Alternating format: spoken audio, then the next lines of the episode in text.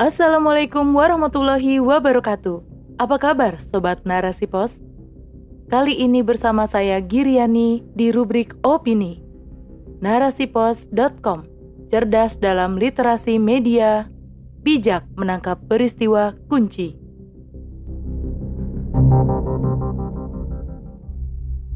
Temuan kopi berbahaya, pemerintah tak berdaya oleh Dr. Lailatus Sa'diah. Sebagai salah satu minuman yang banyak penggemarnya, tidak mengherankan jika berbagai olahan minuman berbahan dasar kopi menjadi salah satu bisnis yang menjanjikan. Tapi, apa jadinya jika bisnis hanya berorientasi keuntungan tanpa memperhatikan keselamatan konsumen? Pecinta minuman kopi bak disambar petir. Pasalnya, Badan Pengawas Obat dan Makanan atau BPOM menemukan produk pangan yang mengandung bahan kimia obat atau BKO, yaitu berupa kopi saset yang diduga mengandung paracetamol dan sildenafil atau yang biasa dikenal dengan Viagra. Merek yang diduga mengandung paracetamol dan sildenafil adalah kopi jantan, kopi celeng, kopi bapak, kopi spider, kopi urat madu, dan kopi Jakarta Bandung. Kepala BPOM, Penny K. Lukito, menyampaikan telah ditemukan produk jadi berupa 15 jenis pangan olahan yang mengandung BKO sebanyak 5.791 piece dan 36 jenis obat tradisional mengandung BKO sebanyak 18.212 piece. Faktanya, kopi saset temuan Bepom ini sengaja diracik untuk meningkatkan stamina siapa pun yang mengonsumsinya. Dalam konversi pers secara virtual, Penny Lukito menyampaikan, penggunaan sildenafil dan paracetamol secara bersamaan akan meningkatkan energi dan daya tahan tubuh. Namun, penggunaan yang terus-menerus dalam jangka waktu panjang akan memberikan dampak negatif pada kesehatan. Bahan kimia obat merupakan bahan yang digunakan untuk produksi obat penggunaannya dalam produk pangan olahan ataupun obat tradisional adalah hal yang dilarang. Karena jika digunakan tidak sesuai dengan dosis yang dianjurkan, akan menimbulkan resiko tinggi dan efek samping yang berbahaya untuk kesehatan. Kandungan paracetamol dalam kopi saset yang ditemukan BPOM tidak diketahui secara pasti dosisnya. Padahal secara medis, konsumsi paracetamol melebihi dosis yang dianjurkan atau overdosis, serta digunakan dalam jangka waktu yang lama, akan menyebabkan gangguan fungsi hati, ginjal, hingga kematian. Begitu juga dengan penggunaan sildenafil, obat yang secara klinis biasa digunakan untuk terapi mengatasi impotensi dan disfungsi ereksi pada pria, juga dapat memberikan dampak negatif, seperti kesulitan bernafas, pingsan, penurunan fungsi penglihatan dan pendengaran, serta bisa menimbulkan ereksi yang terjadi selama 4 jam atau lebih. Dari sisi konsumen, tanpa mengetahui kandungan yang ada di dalam berbagai merek kopi saset yang ditemukan BPOM, mungkin akan merasa nyaman dengan reaksi instan yang didapatkan. Inilah yang menjadikan kopi-kopi tersebut laris di pasaran. Di sisi lain, konsumen tidak menyadari dampak negatif yang akan didapatkan akibat mengonsumsi secara terus-menerus dalam jangka panjang. Jaminan produk pangan olahan yang halal, aman, dan layak konsumsi seharusnya menjadi tanggung jawab pemerintah. Namun, bagaimana bisa pemerintah kecolongan seperti ini?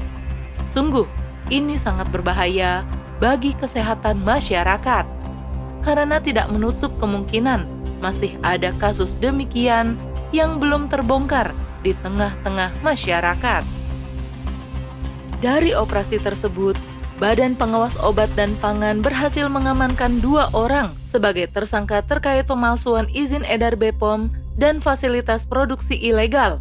Keberadaan dua tersangka ini jelas sangat merugikan bagi masyarakat.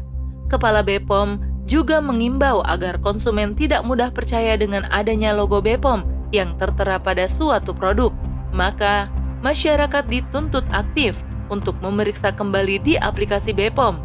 Lalu, apa fungsi negara jika kita sebagai konsumen masih dianjurkan untuk memeriksa sendiri?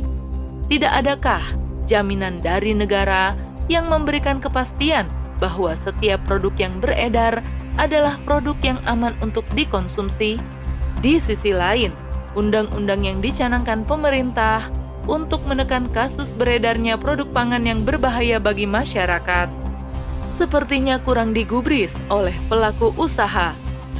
Padahal, bagi para pelaku usaha yang memproduksi dan mengedarkan produk pangan ilegal mengandung BKO dapat dipidana sesuai ketentuan pasal 136 Undang-Undang Nomor 18 Tahun 2012 tentang pangan dengan ancaman pidana penjara paling lama lima tahun atau denda paling banyak 10 miliar rupiah serta pasal 64 Undang-Undang Nomor 11 Tahun 2020 tentang Cipta Kerja dengan ancaman pidana penjara paling lama 2 tahun atau denda paling banyak 4 miliar.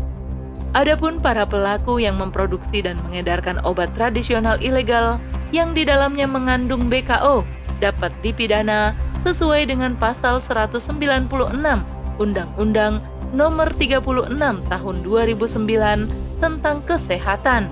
Dengan ancaman pidana penjara paling lama 10 tahun dan denda paling banyak 1 miliar rupiah serta pasal 60 Undang-Undang Nomor 11 Tahun 2020 tentang Cipta Kerja. Dengan ancaman pidana penjara paling lama 15 tahun dan denda paling banyak satu setengah miliar rupiah. Faktanya, ancaman hukuman yang diberikan atas pelanggaran tersebut tidak membuat pelaku jerah.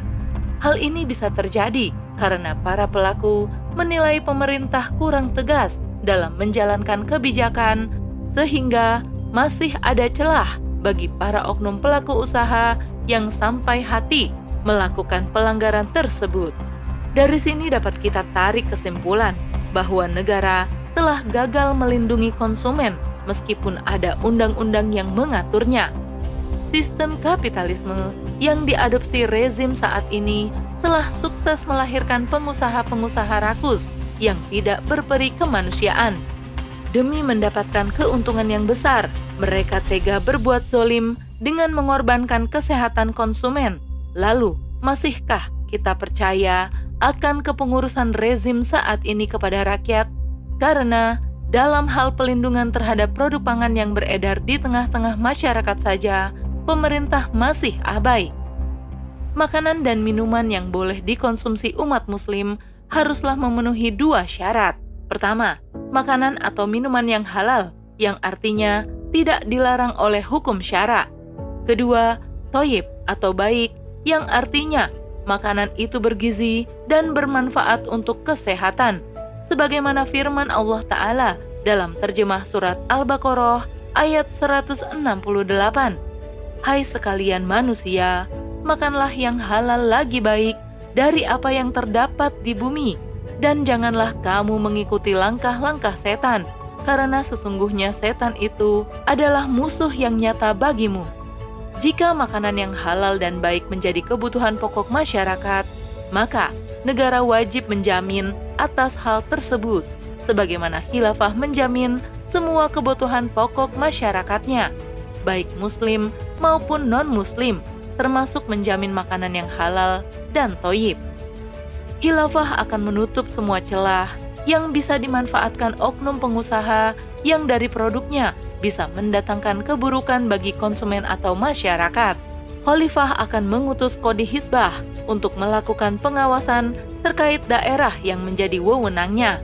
Jika dalam menjalankan tugasnya, Kodi Hisbah menemukan pelanggaran yang membahayakan masyarakat, maka bisa diputus perkaranya saat itu juga tanpa memerlukan majelis peradilan jikapun ada oknum pengusaha melakukan penyimpangan yang melanggar ketentuan syara dan berani mengedarkan produk olahan yang membahayakan kesehatan masyarakat, maka khalifah atau kodi hisbah akan memberikan hukuman takzir sesuai dengan putusan khalifah atau kodi hisbah tersebut.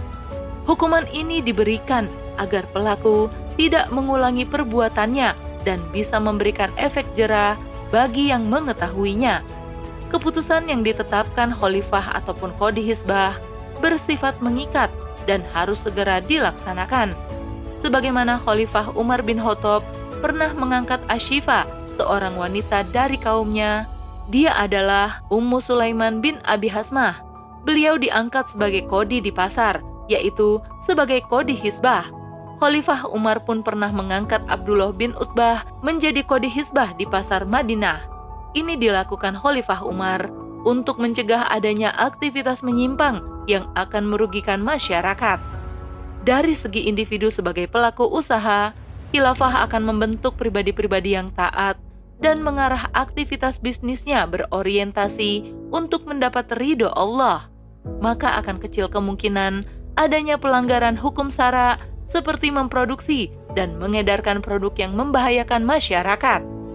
Sejatinya, sangat berat hidup di bawah rezim yang berkiblat pada ideologi kapitalisme, karena pemerintah tidak pernah serius dalam mengurusi urusan umat.